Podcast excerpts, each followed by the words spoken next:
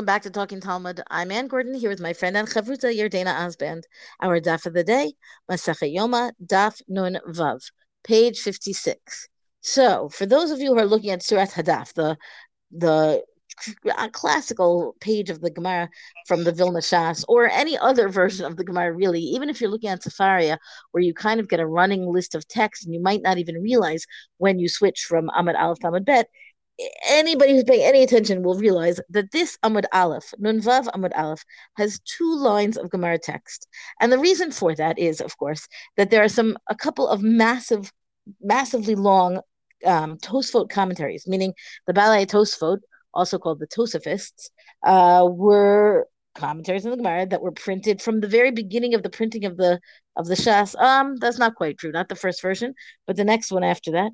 Uh, the Balei Tosfot were printed on the page of the of the Gemara. and there's a there's some controversy over whether they should be there. I'll explain why in a moment.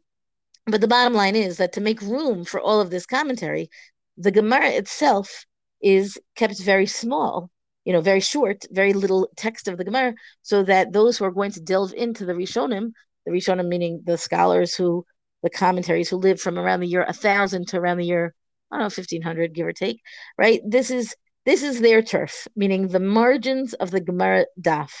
And that's where you have Rashi. And Rashi on Surat Daf is always on the inside. Rashi lived from 1040 to 1105. And the Balei Tosfot are his sons in law and grandsons and their colleagues, meaning contemporary scholars in France and Germany, the area that was called Ashkenaz in those Middle Ages. And they they do something that Rashi doesn't, meaning Rashi's commentary is basically a running uh, running line by line interpretation, explanation of things that might not be clear if you didn't have Rashi there to tell you that it's clear. One of my favorite points of Rashi's commentary in this kind of way is when when on, on a Mishnah, Rashi will say, Mefarish b'Gemara, it's clarified in the Gemara. Well, that's not very helpful in that it doesn't tell you what you need to know at that moment, but it does give you some assurance that some further commentary interpretation is going to be made clear to help you understand what's going on in the Mishnah, for example. So Rashi provides that kind of line by line commentary, which frees the Balei Tosfot up to do something entirely different. And really what they're doing, and we're going to talk about this for a moment, then Yardena, I know you're going to talk about what the what the text is here on our daf, but we wanted just to provide a little bit of the background.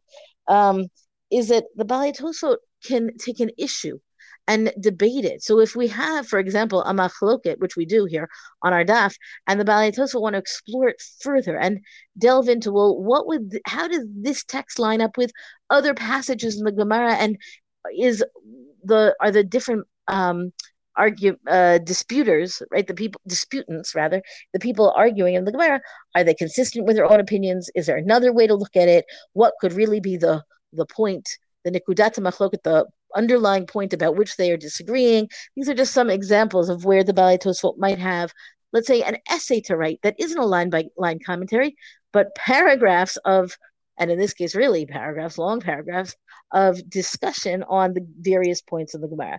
Now, we in our Daf Yomi enterprise have rarely embarked on the Rishonim at all. Every so often we'll quote a, a Rashi, I, I, would say, but for the most part, we really have not gone there.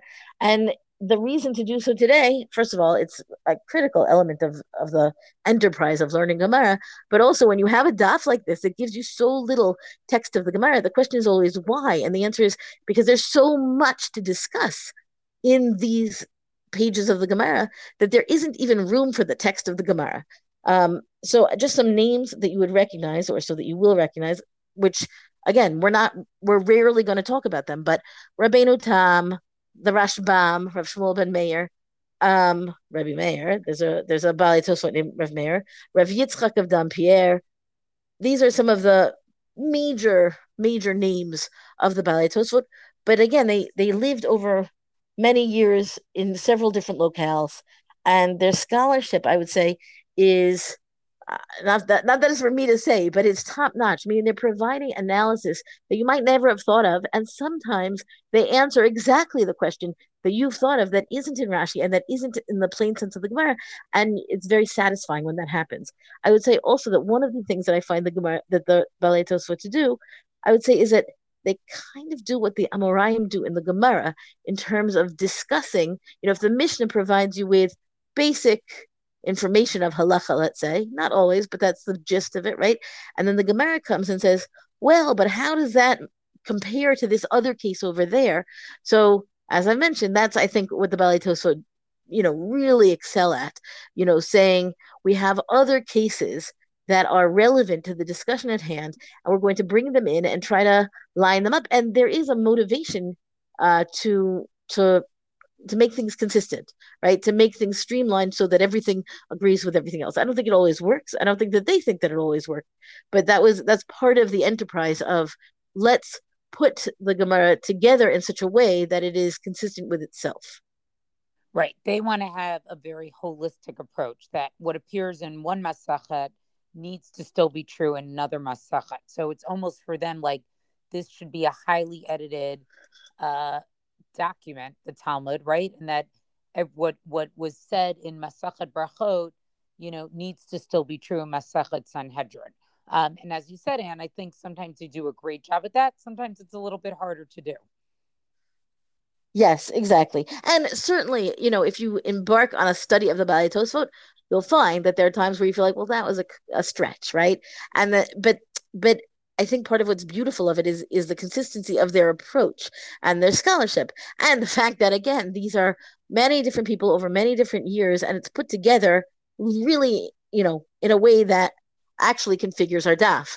Uh, without computers, you know, this is this is a hard enterprise to put to make Surat Hadaf, to make the appearance of the the classical Talmud page fit everybody in. It's pretty impressive, I find.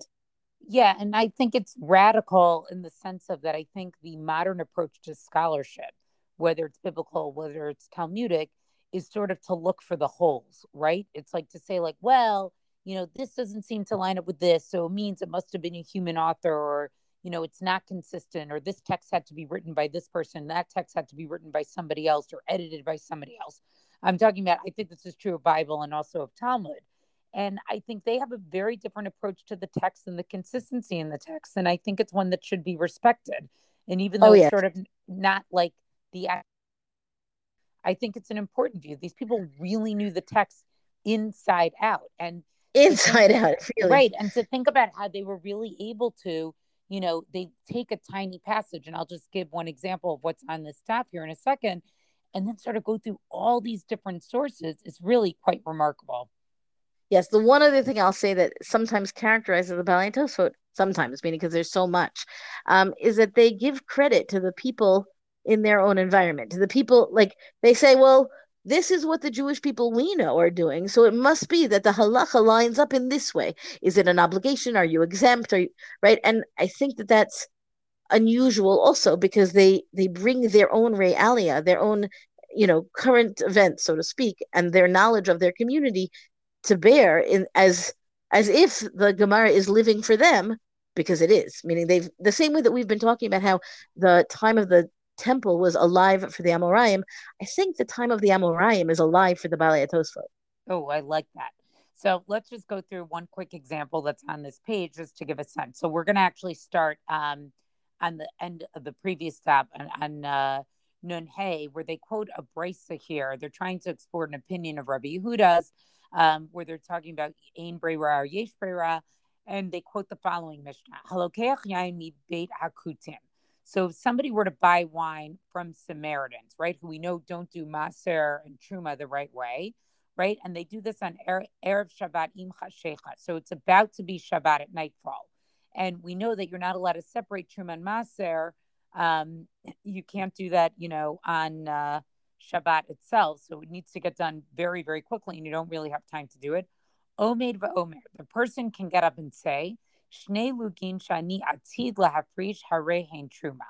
So in the future, right, two lug of this, let's say 100 log that's present, I'm going to separate it in the future, meaning after Shabbat, and that will be the truma, right? That's going to be what's given to the priest, right? Asara maser rishon and then 10 lug, right, is going to be the Maser Rishon, right, which goes to Levian. Tisha Maser Shani. Nine lug is going to be the Maser Shani, right, which would need to be redeemed or later or brought up and eaten in Yerushalayim. umechil b'shotamiyad. And as soon as he does that, he basically he's allowed to drink. He's allowed to eat. It, it's as good as if he actually physically separated. He just needs to make a verbal declaration. Divrei Rabbi Meir.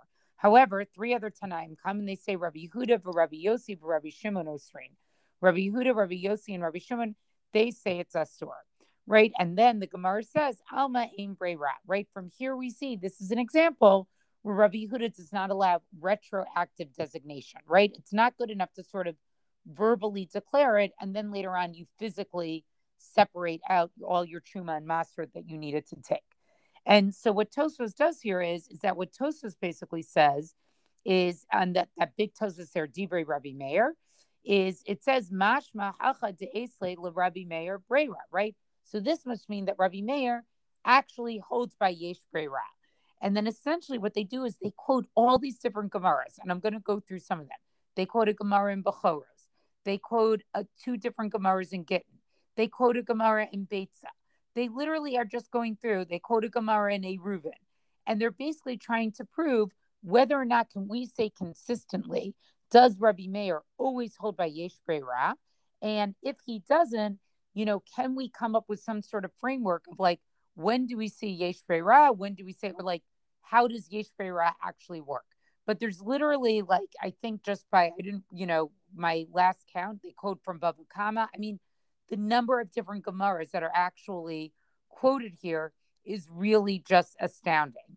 Um, and that's really what takes so long here is that there's sort of not only are they trying to hold that he holds by Yesh they're also trying to, you know, sort of say, um, are there ways to understand when he would hold Yesh as opposed to other different cases? So that's like a typical Tosfos approach, right? We have a principle that we're saying here, we have a concept, how does that concept hold up to all these different Gemaras that we can find where the same concept is discussed? Right. And I think also the when we want to talk about the scope of investigating a topic, meaning mean, Yesh Breira, Vein Breira, these t- this has come up for us before. We know that this is a an, an ongoing thread in the Gemara. But Yardena, I don't know if we could have put together this tos- tosophistic essay, right? Meaning in terms of let's compare and figure out what does this mean in terms of the consistency of their opinions. Is it consistent? Is it not? Can we can we finesse it so that now it looks consistent? Right. And again i think that is the piece that's amazing and must be respected about the Tosafos is that ability to pull gemaras from everywhere and bring it together in this way to sort of say like does this fit together? Does it not fit together? If it doesn't fit together why would the gemara have a machlokas there um, and it's really just the breadth of knowledge is just uh, it's astounding. And you know occasionally you'll find a rashi where rashi may quote another gemara but it's usually more in a way of like a word appears here a phrase and in order to illustrate how to explain it he may quote another gemara to be like oh well this also appears in that gemara. But it's not trying to create a holistic approach that everything has to agree. So it's really important as you explained dan to understand Rashi has one job and the Tosafos have a very different job. And look, we're not going to spend time on the Rishonim. That's the job of Iyun. That's not the job of a Daf Yomi. That's not a job of our Daf Yomi enterprise. But um, we couldn't pass this up. No, certainly not on this daf. Well, that's our DAF discussion for the day. Rank us, review us on all major podcasts. Thank you to Rabbanit Michelle Farber for hosting us on the Hadran website. Let us know what you thought about the daf on our Talking Talmud Facebook page and until tomorrow, go and learn.